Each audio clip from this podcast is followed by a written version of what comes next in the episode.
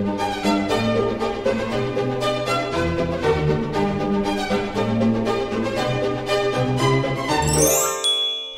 och välkomna till Kungligt med Jenny Alexandersson och Sara Eriksson. Idag så befinner vi oss i en helt ny poddstudio. Ja, men jag önskar att alla kunde se hur det såg ut här inne. Vi träffade precis eh, människorna som varit med och byggt den här, Sveriges modernaste poddstudio. Och eh, finaste. Jag blev djupt imponerad. Ljuset, ljudet, alltså det kanske låter lite annorlunda i era lurar också kanske? Lite bättre. Lite bättre. Och vi måste ju ändå tillägga att det är då Kungligt Podcast som får göra premiär i den här studion. Det är den första podcasten som spelas in i den nya studion. Fanfar! Fanfar! Hur mår du Jenny? Eh, tack bra! Eh, bra början på dagen känner jag att sitta här med dig. Ja, absolut. Man älskar ju eh, kungligt torsdagarna. Mm. Man kan inte må annat än bra då. Nej, men precis. Nej. Idag så ska vi ju kasta oss in, vi börjar i det svenska kungahuset. Det gör vi, för nu, faktiskt i dagarna, så är det ett år sedan som kungen bestämde sig för att kapa grenarna i kungahuset. Mm. Det var då som kungen meddelade och hovet meddelade att medlemmarna av det kungliga huset skulle minskas. Mm. Och du och jag, vi var ju på plats på Kungliga slottet för att delta vid den här pressträffen med eh, riksmarskalk Fredrik Wersäll som då presenterade de här förändringarna inom det kungliga huset. Eh, vi kan ju lyssna lite på hur det lät. Syftet med det här beslutet är framför allt att göra det tydligt vad som är statschefens uppdrag som företrädare för Sverige och avgränsa den krets av medlemmar i den kungliga familjen som ska förväntas ha sådana offentliga åtaganden på kungens uppdrag. Ja, den där morgonen började ju med att det kom ett pressmeddelande från hovets presstjänst. Och eh, där stod det, eller om det var kvällen innan kanske. Nej, det, det var, var, på morgonen. Det var nog på morgonen, För ja. att både du och jag, det var lite så snabba ryck, att det där kom på förmiddagen eller på morgonkvisten mm. och vi fick liksom snabbt råda om dagens schema och mm. eh, vi möttes upp, kastade oss i en taxi och åkte till slottet. Precis, och där får man ju då anmäla sig vid entrén, vid slottsportarna och eh, de kontrollerar ID-handling och eh, man slussas sen in då i ett, eh, vad ska man säga, mötesrum helt ja. enkelt. Precis, och vart placerade på olika stolar och sen invänta då Fredrik Wersäll. Mm. Eh, och eh, vi alla, eller vi, jag tror att alla som var där förstod vad det var som skulle meddelas. Alltså det, i pressmeddelandet stod ju någonting i form med förändringar mm. inom det kungliga huset. Mm. Så att vi visste nog lite vad det gällde. Men det var ju såklart spännande och att liksom nu skulle det hända någonting, någonting nytt här. Ja, och sen är det inte jättevanligt att man blir kallad upp till slottet på det viset.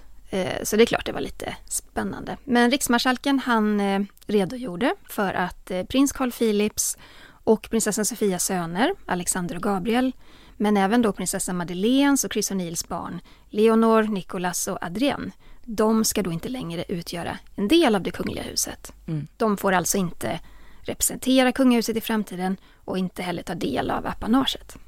Nej, och det här beslutet innebar ju även att barnen då inte längre är kungliga högheter och de är alltså av med sina hans och hennes kungliga höghetstitlar. Men de tituleras ju fortfarande som prinsar och prinsessor. Men skillnaden där är väl mer att titlarna blev personliga och att de på så sätt inte kan föras vidare till exempel till en person de gifter sig med eller framtida barn och så vidare, utan det blev liksom en, ett tydligt, en tydlig redogörelse där. Mm. Och även om man på något sätt hade väntat sig att det här skulle hända förr eller senare så kom ju ändå beslutet just då lite grann som en överraskning. Och hovet förklarade då att det här kommer just då för att man vill klargöra hur många och vilka personer inom den kungliga familjen som ska få representera Sverige. Alltså vilka familjemedlemmar som får genomföra officiella uppdrag för kungahuset helt enkelt. Mm.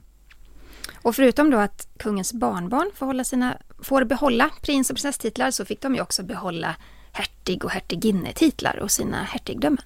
Ja, precis. Och ett stort plus med det här beslutet det är ju då att just Carl Philip och Madeleines barn nu betraktas mer som privatpersoner och eh, det innebär ju en helt annan frihet för barnen.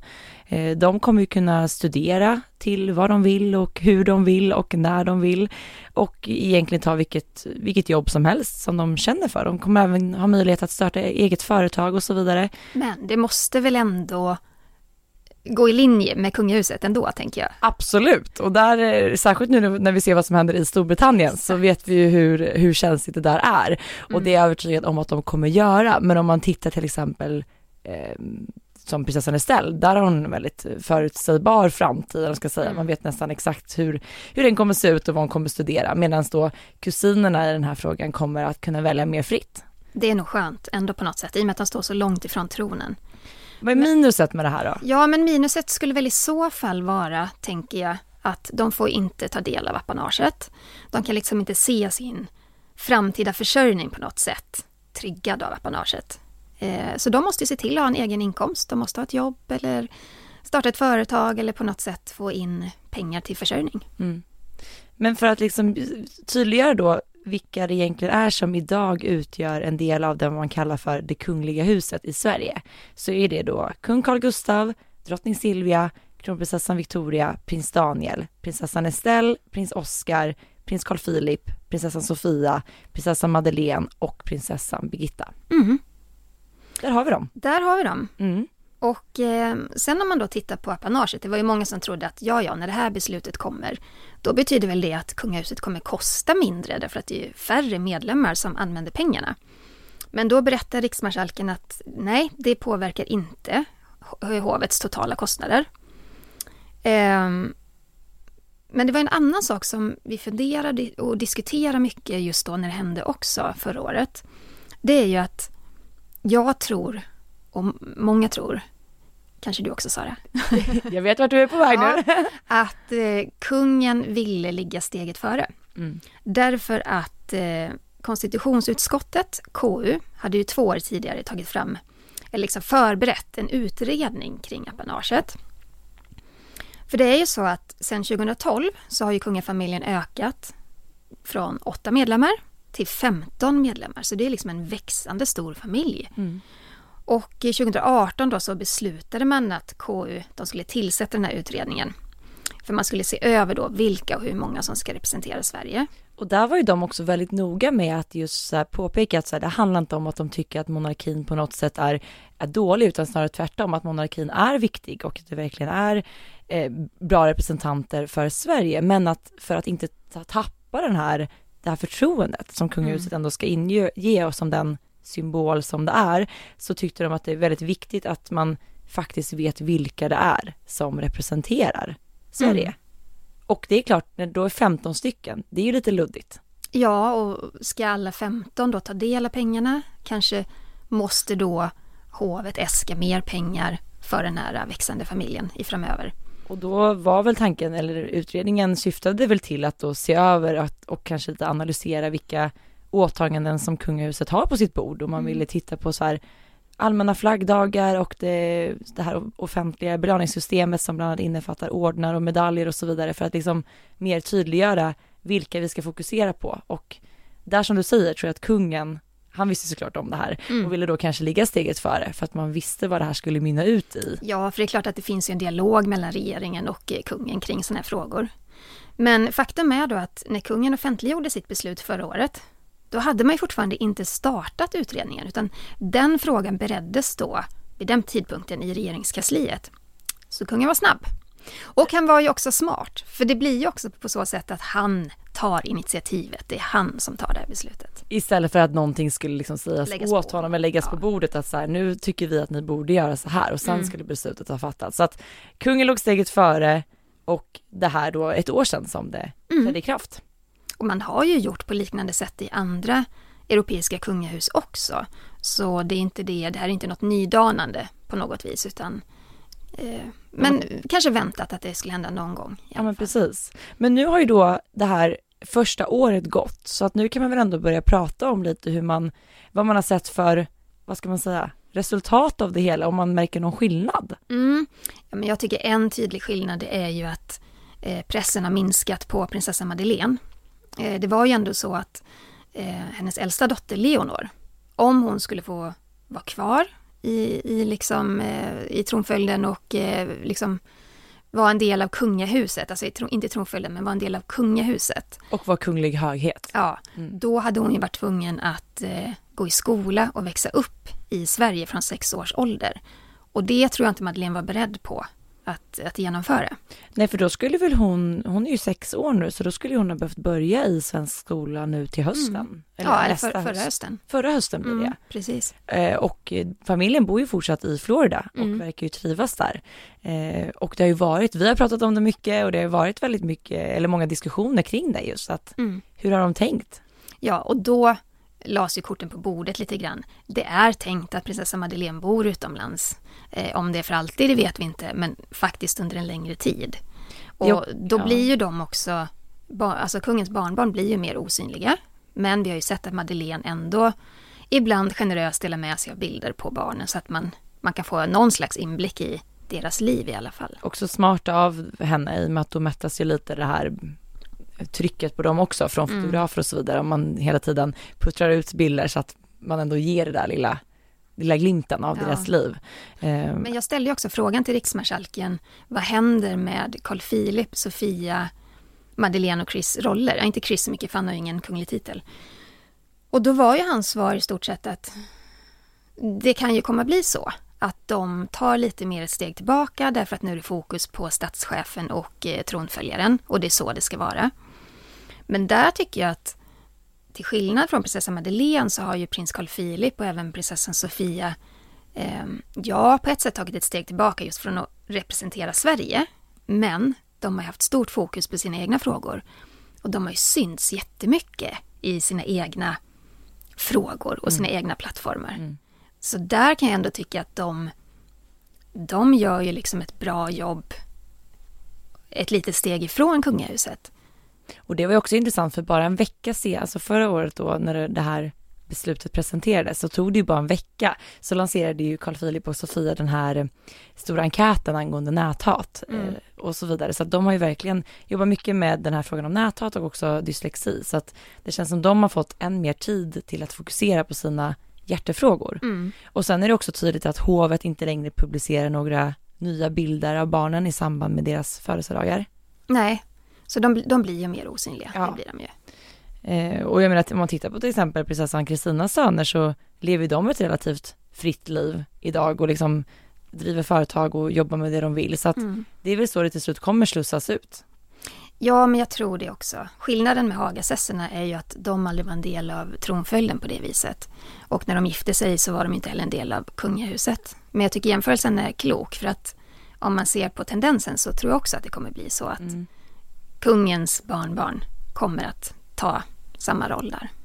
Men apropå det här med kungahusets ekonomi och pengar, vi pratade där om apanaget, att det inte skulle minskas trots att, att kungahuset då, det kungahuset skulle bli mindre. Men eh, det tar oss lite in här på nästa ämne faktiskt, mm. eh, som just handlar om kungahuset och pengar. För att coronakrisen har ju drabbat oss alla väldigt hårt och i takt med att vi inte har kunnat resa så har ju också turismen i Sverige minskat kraftigt, vilket såklart påverkat besöksmålen och de här elva kungliga slotten vi har. Ja, i vanliga fall så är det långa köer in till Kungliga slotten, men nu har det ekat tomt. Och jag läste en intervju med, eh, det var i TT, och då chefen för ståthållarämbetet vid hovet, Staffan Larsson, han pratade väldigt mycket om den här situationen och problemen kring den. Han beskrev den som surrealistisk. För det är ju så att alla slott stängde ner i slutet av mars. Och i juli så tror jag man öppnade fyra av de här elva slotten. Det var Drottningholm, Gripsholm, Kina slott och Kungliga slottet. Men det betyder ju inte att det drog dröser med turister och besökare för det, tvärtom. Mm. Men vi ska klargöra varför minskat antal besökare är problematiskt för kungahuset. För det är ju så att det statliga anslaget som kungahuset får varje år, många kallar det ju för apanaget, men vi säger statliga anslaget. Eh, det, får varje, det är två delar. Den ena delen går till hovstaten och den täcker då kungens uppdrag som statschef och familjens kostnader. Och den andra delen går till slottsstaten och den sköter ju om de kungliga slotten och alla parker och sådär. Men de pengarna räcker inte för att hålla allt i gott skick utan hovet brukar säga då att 80 procent av kostnaderna det täcks faktiskt av intäkter från besökare och turister. Mm. Och om de här turisterna och besökarna inte finns där, det är klart de förlorar otroligt mycket pengar på det. Och i år så räknar Slottsstaten med att man får bara in 28 miljoner intäkter jämfört med 105 miljoner. Ja, det är ju ett riktigt stort eh, tapp. Mm. Eh, och han berättade även att de i år då har haft sammanlagt ungefär 167 000 besökare och att det vanligtvis så här i oktober eh, när året har gått så tänker man att det brukar vara ungefär 1,5 miljoner. Det är en stor skillnad. Så att det är klart att det har minskat. Så hur mycket tappar de då? Det är 50 miljoner kronor. 50 miljoner kronor, Ja. det här med att räkna alltid. Alltså det är ju, det är ju sjukt mycket pengar. Mm. Och Men- regeringen har ju liksom såklart lyssnat på det här och i höstbudgeten så föreslogs då att Slottsstaten skulle få 40 miljoner kronor i extra anslag. Men fortfarande så kommer de ju att gå minus med omkring 10 miljoner kronor då. Mm. Eh, och de här slotten kräver ju sin, sin kärlek, alltså för att de ska hålla sig i så fint skick och för att de inte ska ja, men förfalla i parker Ja, och så och vidare. det är ju slott som vi alla äger. Det är, alltså, kungligheterna förvaltar dem, men, men det är ju slott som vi alla i Sverige äger. Precis. Så att, eh, ja, det är tråkigt. Ja, vi får, vi får följa där och se hur de klarar av det. Jag vet att de har gjort en del besparingar vid hovet, både med personal och annat, så att vi, vi följer det, ser vad som händer. Ja, det gör vi. Nu Sara, har, är det ju snart premiär för en ny tv-serie. Ja men jag är ju så taggad, Alltså, jag älskar ju det här såklart eh, och då är, handlar ju det om eh, tv-serien Svenska drottningar som har premiär den 15 oktober på TV4. Och det här är ju en historisk dokumentärserie där vi kommer att få följa våra mest fascinerande drottningar genom deras liv helt enkelt.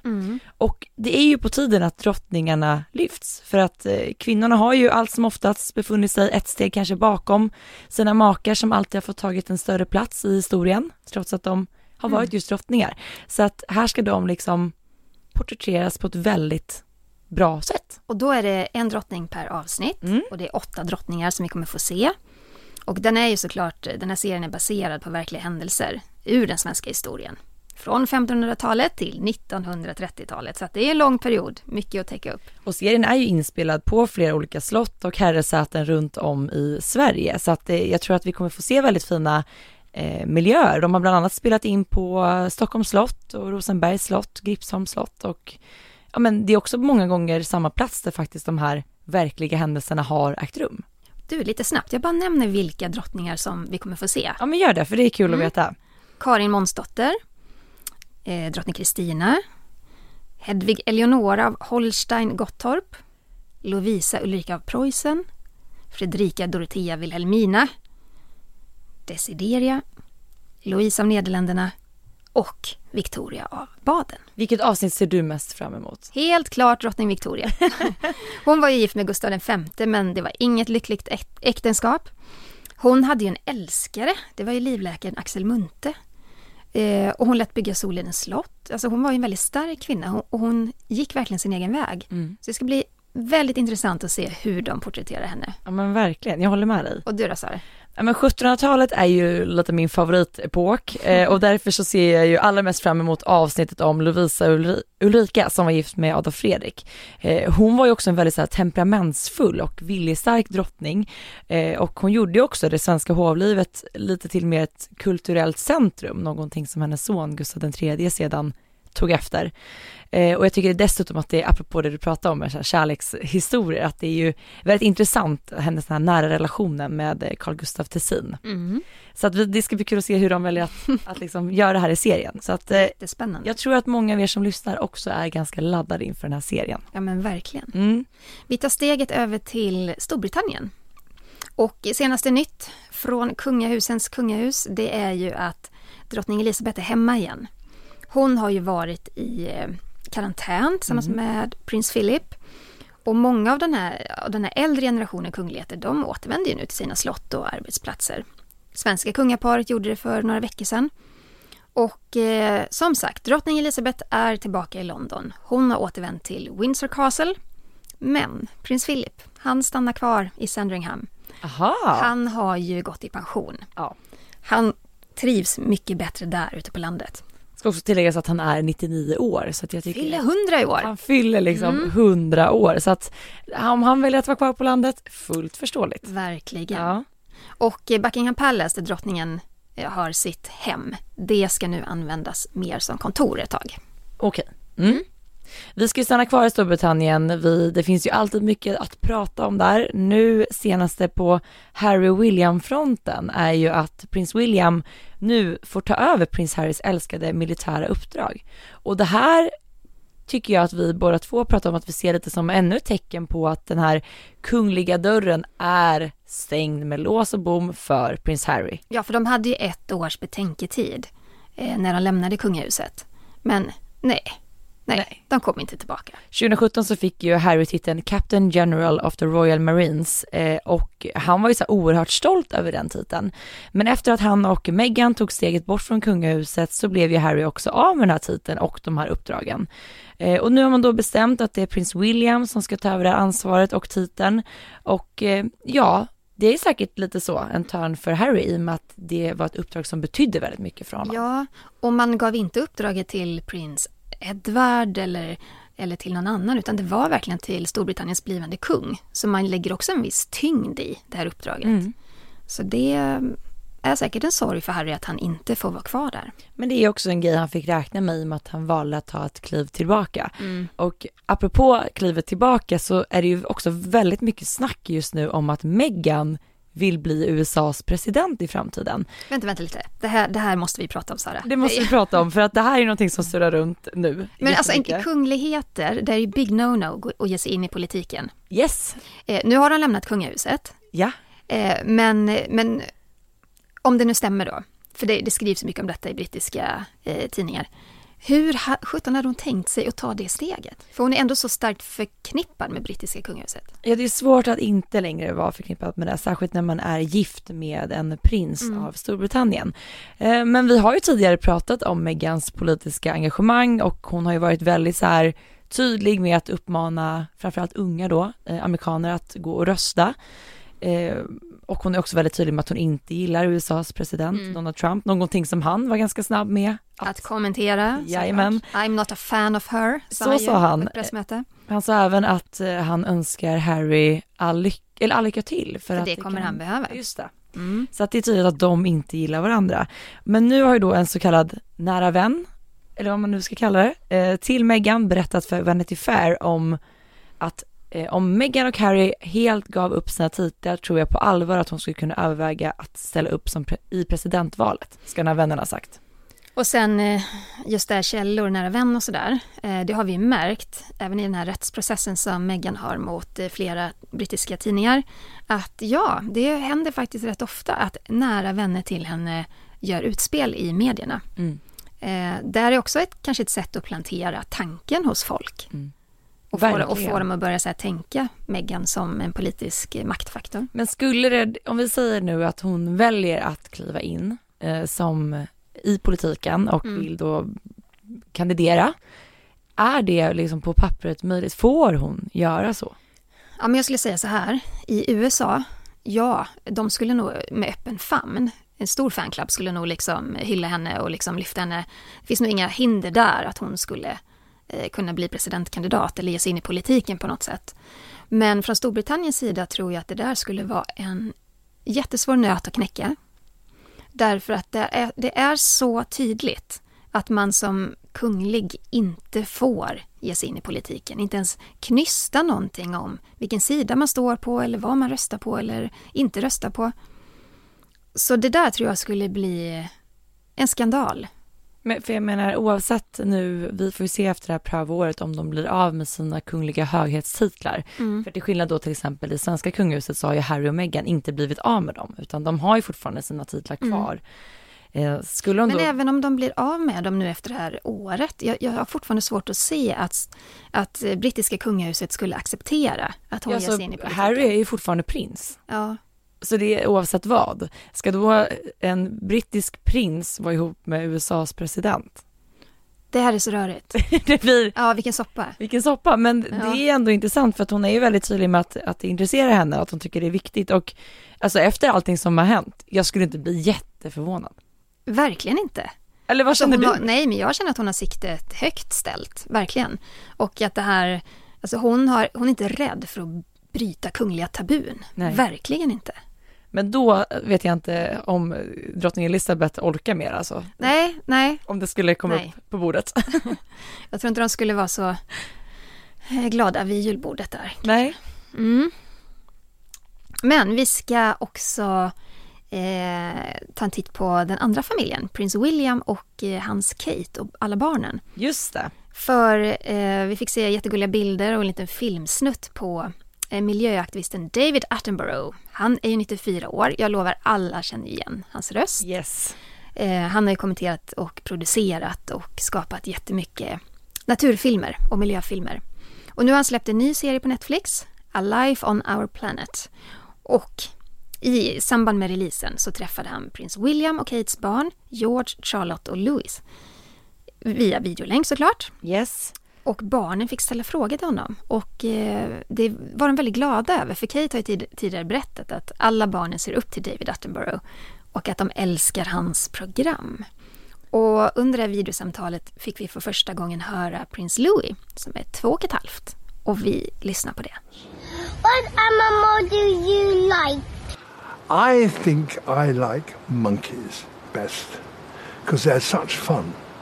They can jump all over the place and they can, uh, they, they don't bite, at least, well, some do, but be a bit careful they don't bite.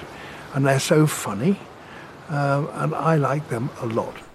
Ja men det var kul att få se lite rörligt material på barnen för att eh, de är ganska generösa med bilder och sådär men vi har, vi har faktiskt aldrig hört eh, lilla Louis röst så att, Mm, eh, jättegullig. och vad stor han hade blivit. Ja, ja, verkligen. Ja, och eh, William och eh, David har ju träffats flera gånger tidigare och eh, förra veckan så sågs de även då i Kensington Palace slottsträdgård för att då titta på den här dokumentären tillsammans via då, man satte ihop som en liten bioduk i trädgården. Det såg väldigt trevligt ut. Fint att de gjorde det coronasäkert. Ja, Mm. och de har ju även spelat in en dokumentär tillsammans förra året som har premiär faktiskt nu i november. Just det.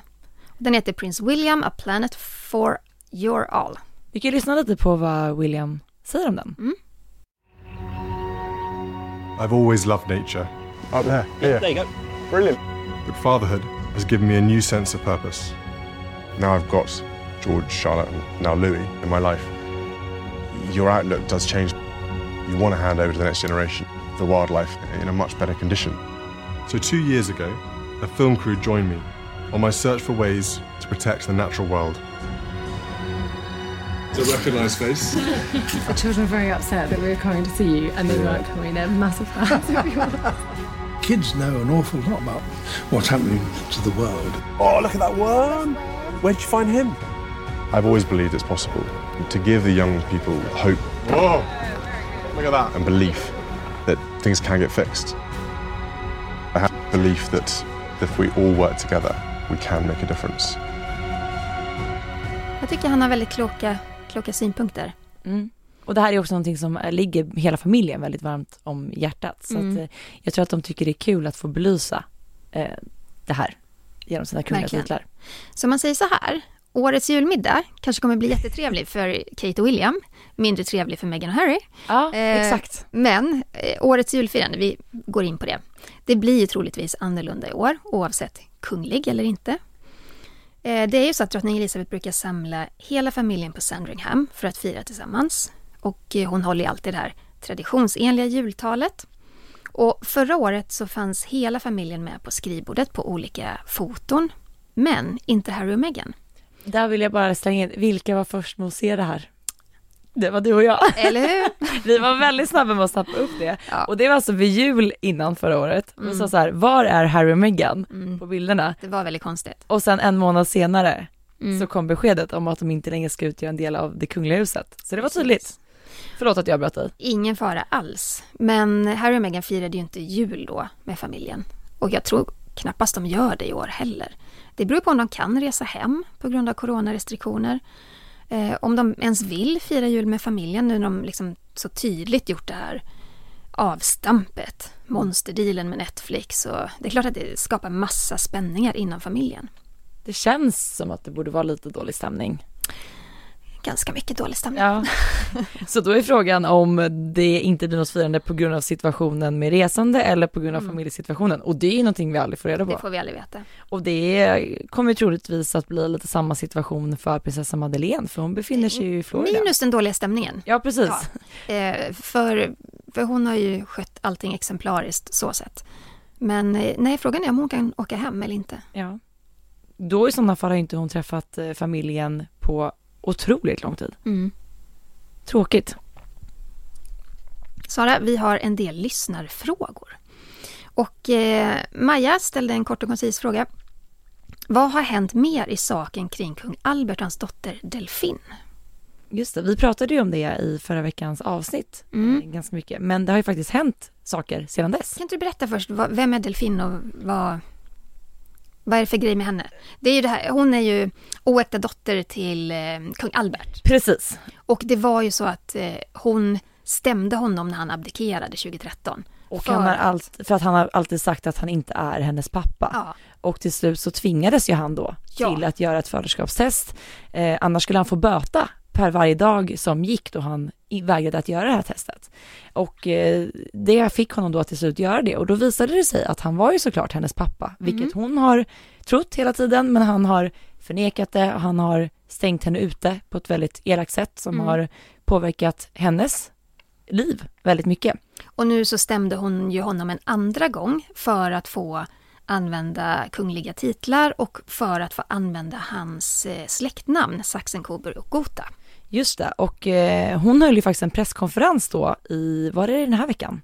Ja, det var det. Och hon, eh, hon har ju numera rätt att kalla sig hennes kungliga höghet, prinsessa av Belgien. Och det här är ju en väldigt stor grej, att det faktiskt har hänt. Nej, Men jag är lite chockad, vi är ju det båda två, därför att hovets advokat hade ju sagt det innan rättegången, att kungliga titlar, det är enbart kungahuset som kan ta beslut om det. Det är ju så i Sverige också. Mm. Men rätten och domstolen har då beslutat att, ja de har tagit det här beslutet och sagt att hon har rätt till. Vilket vi faktiskt senast förra veckan pratade om att vi inte trodde Ja. var möjligt. Så Ja. att det var väldigt märkligt. Men hon berättade ju också då under den här presskonferensen hur hon såg på det som hade hänt. Det var ju, man såg att hon var väldigt känslofylld och det kan man ju förstå. Ja, hon har ju kämpat för det här i över 30-40 år. Mm. Eh, och hon sa ju också att hon inte kommer att använda den här kungliga höghetstiteln.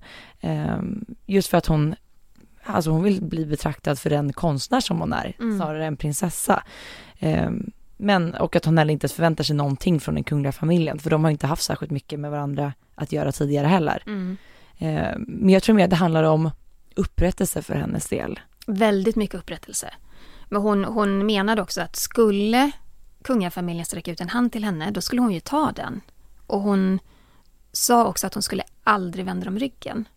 Och det här hänger nog samba, samman med att hennes pappa vände henne ryggen eh, på ett väldigt fult sätt. Alltså han hade kontakt med henne, alltså daglig kontakt med henne under de första nio åren. Ja, just det. Och sen sporadisk kontakt fram till att hon var runt eh, 17.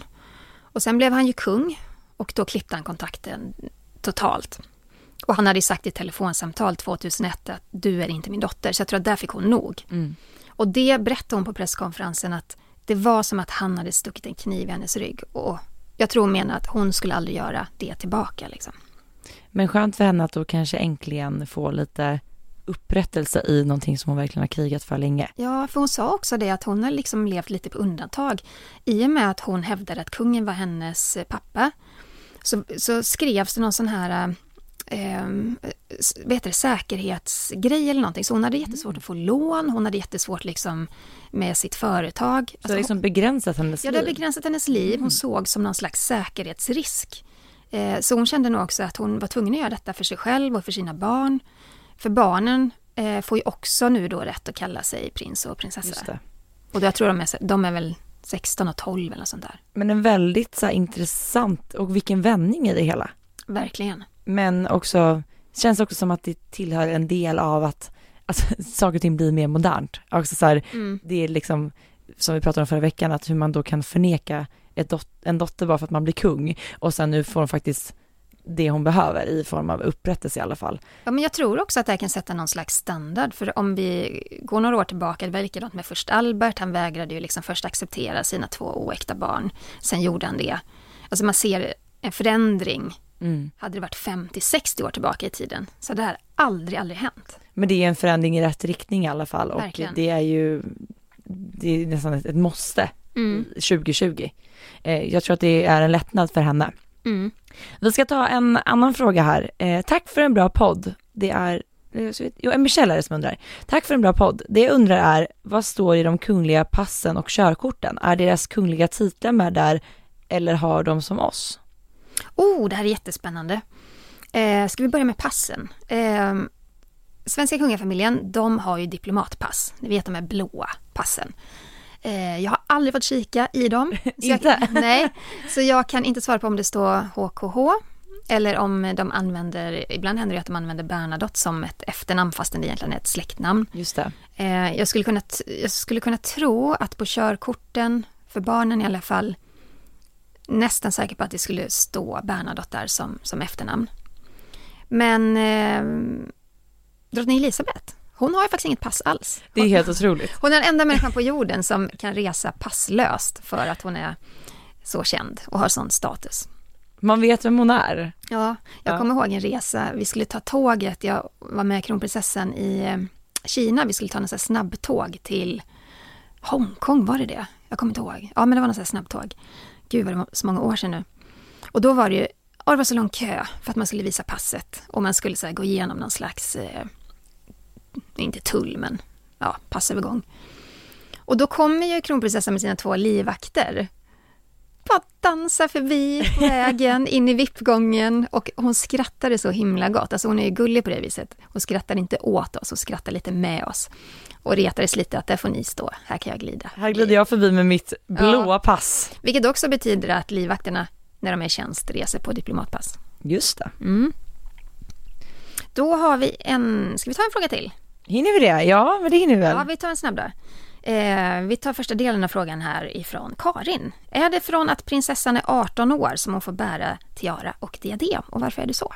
Ja men det stämmer, det är ganska tydligt då i och med att man då blir myndig. Eh, vi lyssnade lite på det förra veckan, en del av kronprinsessans myndighetstal till exempel. Och då blir det också naturligt att man då börjar att bära diadem eller tiara.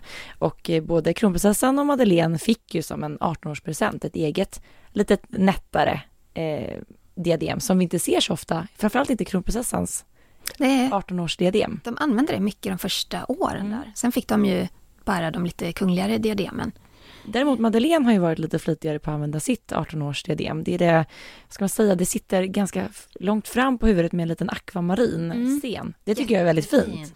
Hon har ju till och med valt att bära det vid, jag tror flera Nobelbanketter. Ja, Men det är liksom så, de startar med det lilla diademet och sen växlas det Precis. upp.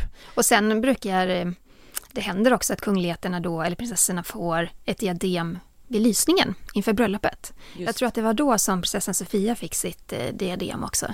Eh, Hagasesserna har alla fått ett diadem inför sina bröllop. Och Madeleine fick ju ta över då, det, som, det diademet som hon bar vid sitt bröllop eh, var ju egentligen då Silvias privata diadem som hon då fick ärva på grund av att hon tyckte så mycket om det. Så idag är det hennes diadem. Så är det. Vi vill ju såklart att ni skickar in fler frågor till oss, vi tycker det är jätteroligt. Ni skriver till kungligt aftonbladet.se så gör vi allt för att svara på era frågor. Ja, och glöm inte att följa oss på sociala medier. Instagram, där är du så aktiv Jenny. Ja. Jag hinner inte med. På Instagram där finns jag på kungligt med Jenny och var finns du? Royalistan.se hittar man mig. Följ oss där. Tack snälla för att ni har lyssnat. Vi hörs i nästa vecka igen. Ha det så fint. Hej då! Hej då!